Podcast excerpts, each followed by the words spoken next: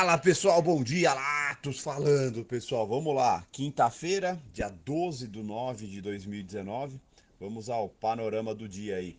O dia é um tanto quanto cheio, quanto quando a gente pensa em agenda aí, nesse momento os índices mundiais estão todos positivos, refletindo aí sinalizações positivas dos Estados Unidos, né? A gente vinha aí é, no momento no qual a guerra comercial parecia que estava indefinida, Aí a China ontem é, liberou os Estados Unidos, é, liberou 16 produtos dos Estados Unidos é, das suas taxações, o que foi uma sinalização positiva de trégua, de que está disposta a negociar.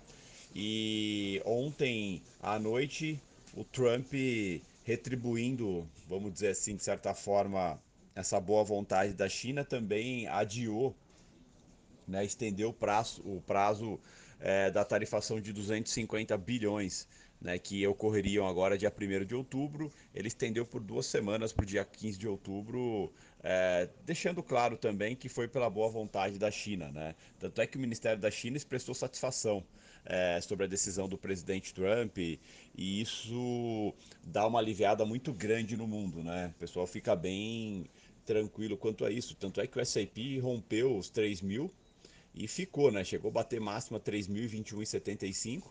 Nesse momento está com 0,15 de alta, 3.008,25. Né? O S&P que, assim como o mundo, está aguardando também a, o BCE, né?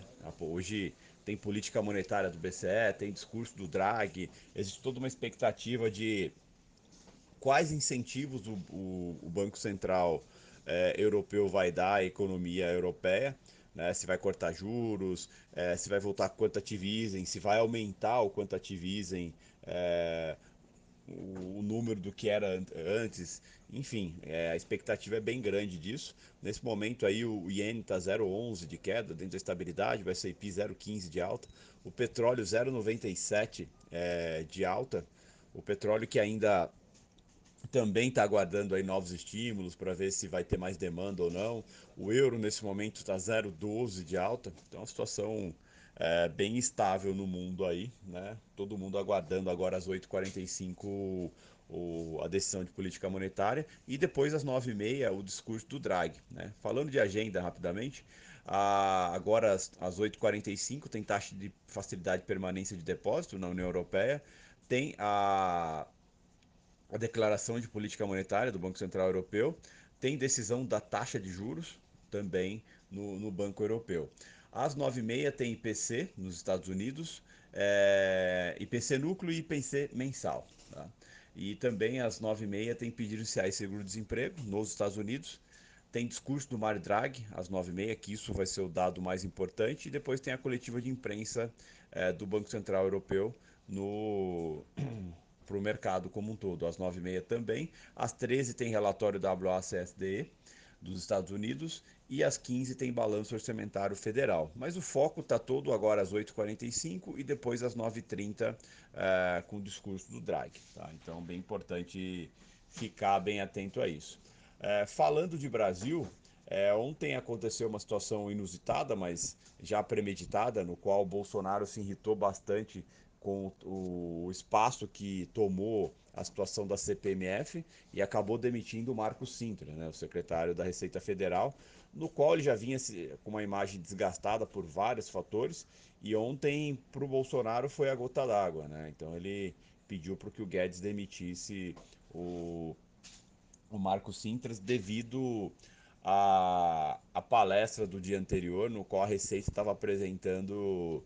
É, oficialmente a CPMF, né? a nova CPMF, como seria, quanto seria e quanto arrecadaria para o governo.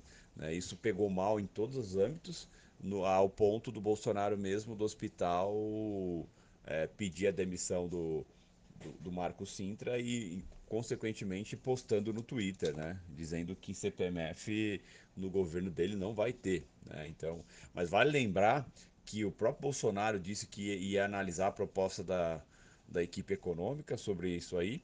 E o Guedes mesmo, em várias palestras, citava, né? Ah, impostozinho, alguma coisinha, né? E o X é que, assim, depois de tudo isso aí, fica bem difícil aprovar qualquer coisa referente à reforma da... A, na, na reforma tributária ter essa CPMF. Então, vamos ver agora de onde o Guedes vai tirar 150 bilhões, né? Porque era mais ou menos a estimativa que foi apresentada pela Receita de, de quanto se, se arrecadaria no ano com isso. Tá? Então é aguardar, é literalmente aguardar para ver como vai ser, né? Como vai ser isso. O importante é que assim o mercado viu com bons olhos, né? Porque o, de fato o Marco Sintra era um fiel defensor aí dessa, dessa nova CPMF, tá? Então é aguardar, é aguardar para ver como vai ser, mas isso foi ó, com o mercado aberto no finalzinho do dia, o mercado não reagiu nada. O mercado hoje vai aguardar aí essas novas é, informações sobre o BCE, que pode estimular outros bancos centrais a, a gerarem novos estímulos, cortarem novas, né, talvez cortar mais taxa. O Banco da Turquia saiu agora às 8 horas. É, o Banco Central da Turquia ele baixou a taxa de juros de 19,75 para 16,5. Né, bem expressiva é, esse corte aí. E então mostra claramente que todos os bancos centrais estão aí numa linha de corte de juros no qual no, no qual vai ser bem efetivo isso aí vai, vai refletir no mundo. É, inter, é interessante salientar que dependendo do tamanho dos estímulos que o Banco Central Europeu faça, a gente vai ver tweets do Trump aí criticando fortemente o, o Jeremy Powell, né, o presidente do, do Banco Central americano, e pedindo para ele também seguir a mesma linha. Né? O Trump até tweetou algumas vezes que gostaria muito de ter um presidente do Banco Central que fosse o Mário Draghi né, como o Mário Draghi, né, justamente que buscasse estimular mais o, a economia dos países. Mas enfim, é aguardar para ver. Mas em todo caso, a demissão do Sintra foi recebida de forma positiva e não negativa. E as negativas de é, que não vá se ter a CPMF também recebida de uma forma positiva. Ontem a gente viu os mercados aí, o Ibov acabou fechando positivo, 0,40 de alta ali, fechou a 103.445. O, o dólar acabou oscilando bem no dia e fechou negativo a 4,073,5 e com ajuste ficando ali na casa dos 4,073,25. Vale lembrar que o, o mesmo com o dólar é, abaixo do 100, os estrangeiros continuam comprando. Né? Ontem os estrangeiros compraram 6.268 contratos, estão com uma posição aí no V19 em 185.916. É, ontem o JP Morgan soltou um relatório dizendo que o, os investidores estão afastados do país até 2021, justamente pelas polêmicas que são geradas dentro do país. Né? Então, vamos ver se o governo começa a, buscar outras alternativas, principalmente o Guedes, né?